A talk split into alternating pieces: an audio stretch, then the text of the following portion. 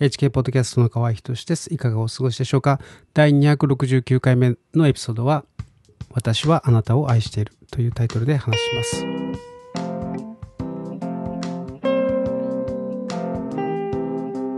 今年の冬は結構あったかいなと思いながらですね、えー、過ごしてきたんですけれど、まあ、ついに、えー、今日からあまあ本当に冬本番という感じの天気になります。えそして来週はめちゃめちゃ寒くなるみたいですね、えー、皆さん体調管理をしっかりしてですね、えー、まあ、コロナやインフルエンザなどにかからないように注意しましょう。まあ僕はですねなるべく、日光浴をしようと思いまして、えー、昼間とか暖かいまあ風がない日ですね。なんかはあの公園で過ごすようにしてます。でアーシングしたりとかですね。なるべく日に当たるようにしていますね。まあ、ビタミン D が不足するので、えー、免疫が低下して、そして風邪をひくと。まあ、そういうふうに、まあ、そんなにシンプルだったらいいなと思いながらですね。はい。えー、まあ、基本的なあ部分でですね、自分を強化しようと努めています。まあ、あと睡眠をよくとるっていう感じですかね。最近はあなるべく10時から10時半の間に、えー、寝るように努めています。そして、まあ起きるのは5時なんですけどね。えー、なるべく6時間半から7時間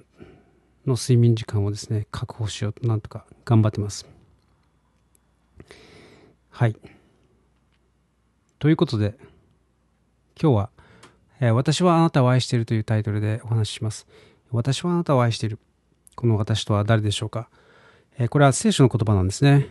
えこの聖書のイザヤ書のですね、43章の4節というところに、あなたは、あ私の目にはあなたは高価で尊い。私はあなたを愛しているというですね、メッセージがあります。えー、まあ私たちはですね常に自分のことを考えてますね。自分についていつもぐるぐるといろいろ思い巡らしています、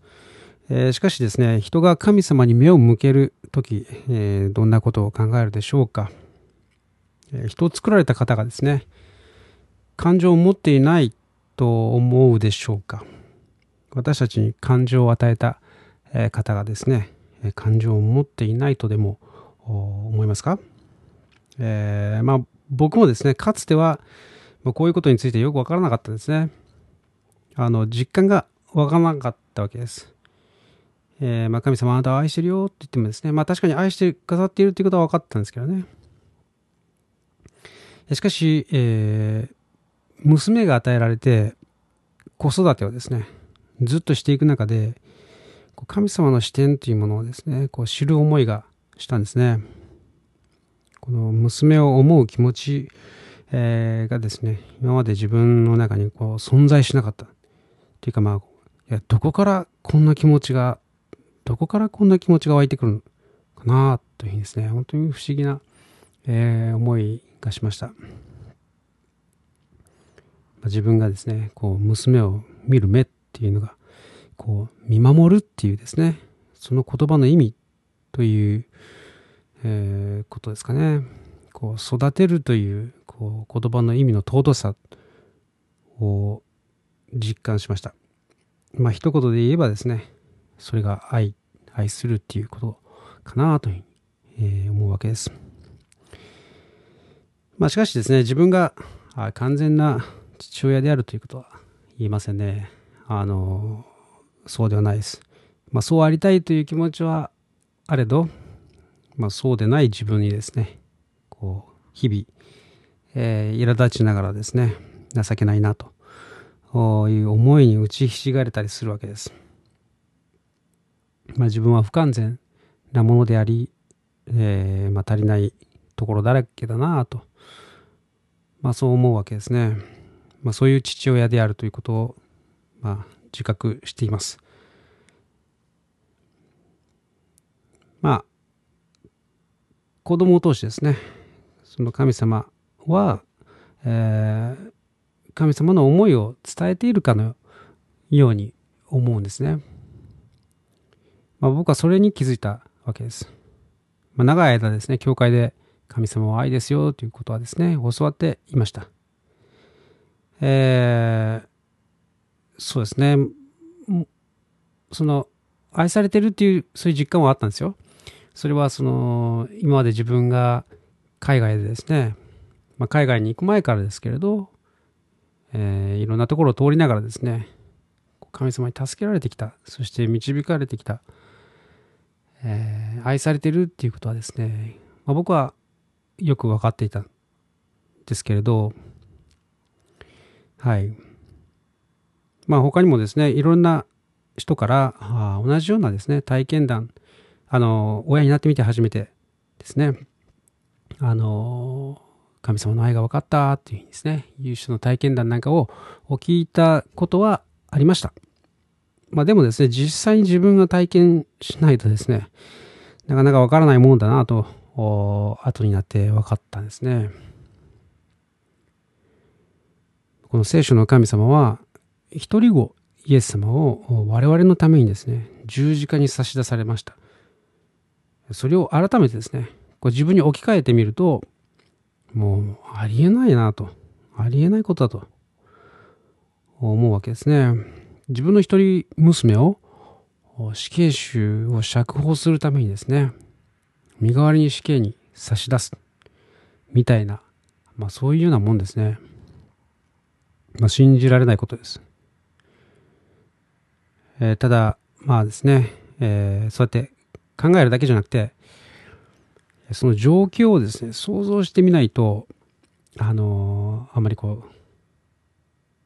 あのー、実感しませんね。なので、実際ですね、想像してみてほしいんですね。あなたがこの死刑囚をどうしても、えー、救い出してあげたい。だから自分の娘を代わりにっていうふうにですね。まあ、僕は想像しようとしたんですけれども、もう即座に、えー、想像もしたくないというふうに、その想像の途中でですね、打ち切りました。はい。まあ、できないですね、本当に。ありえないです。しかし、神様はそれをしてくださったんですね。神様の愛というのは、えー、我々の愛よりも何千倍、何万倍も大きく強い、えー、ですね。我々に愛を与えてくださった方は、えー、愛の源であり、愛そのものであるわけです。そして聖書には、神は愛ですというふうに、えー、書かれています。とまあですね、まあ、僕は自分の娘を思う時にですね、自分の中にこんな美しい気持ちが一体どこにあったんだろうと、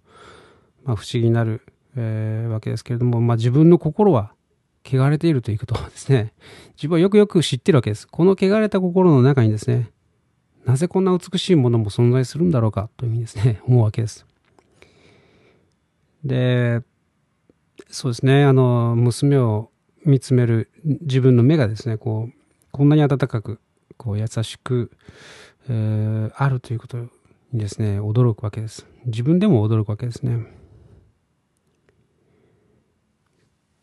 で、まあそんな風にですね、こう、娘に感動していたある日、えー、ふとですね、私もあなたをそういう風に見ているんだよという思いがですね、心によぎったんですね。え、神様の愛は大きすぎてこう想像もできませんでした。正直ですね、まあ、10時間にかかるほど、そんなこと本当にできるんかなみたいなですね。はい。まあ、まあ、神様から愛されているということは、それまでの人生経験によってですね、えー、分かってはいましたけれども、やはりこう、身近な感情としてですね、こう、リンクしなかったわけです。しかし、えー、その時ですね、えー、改めて、こう、なんていうんですかね、こう、親の心こ知らずという言葉がですね、えその意味が、あ身に染みたわけです。まあ、娘を持ってみてこう愛情を傾けてですねこう初めてこう親に愛されてきたことを、まあ、知るわけじゃないですか、我々は。それだけじゃなくて、え、本当の神様の愛も実は、まあ、こんな風にですね、いや、これ以上、もっともっとすごい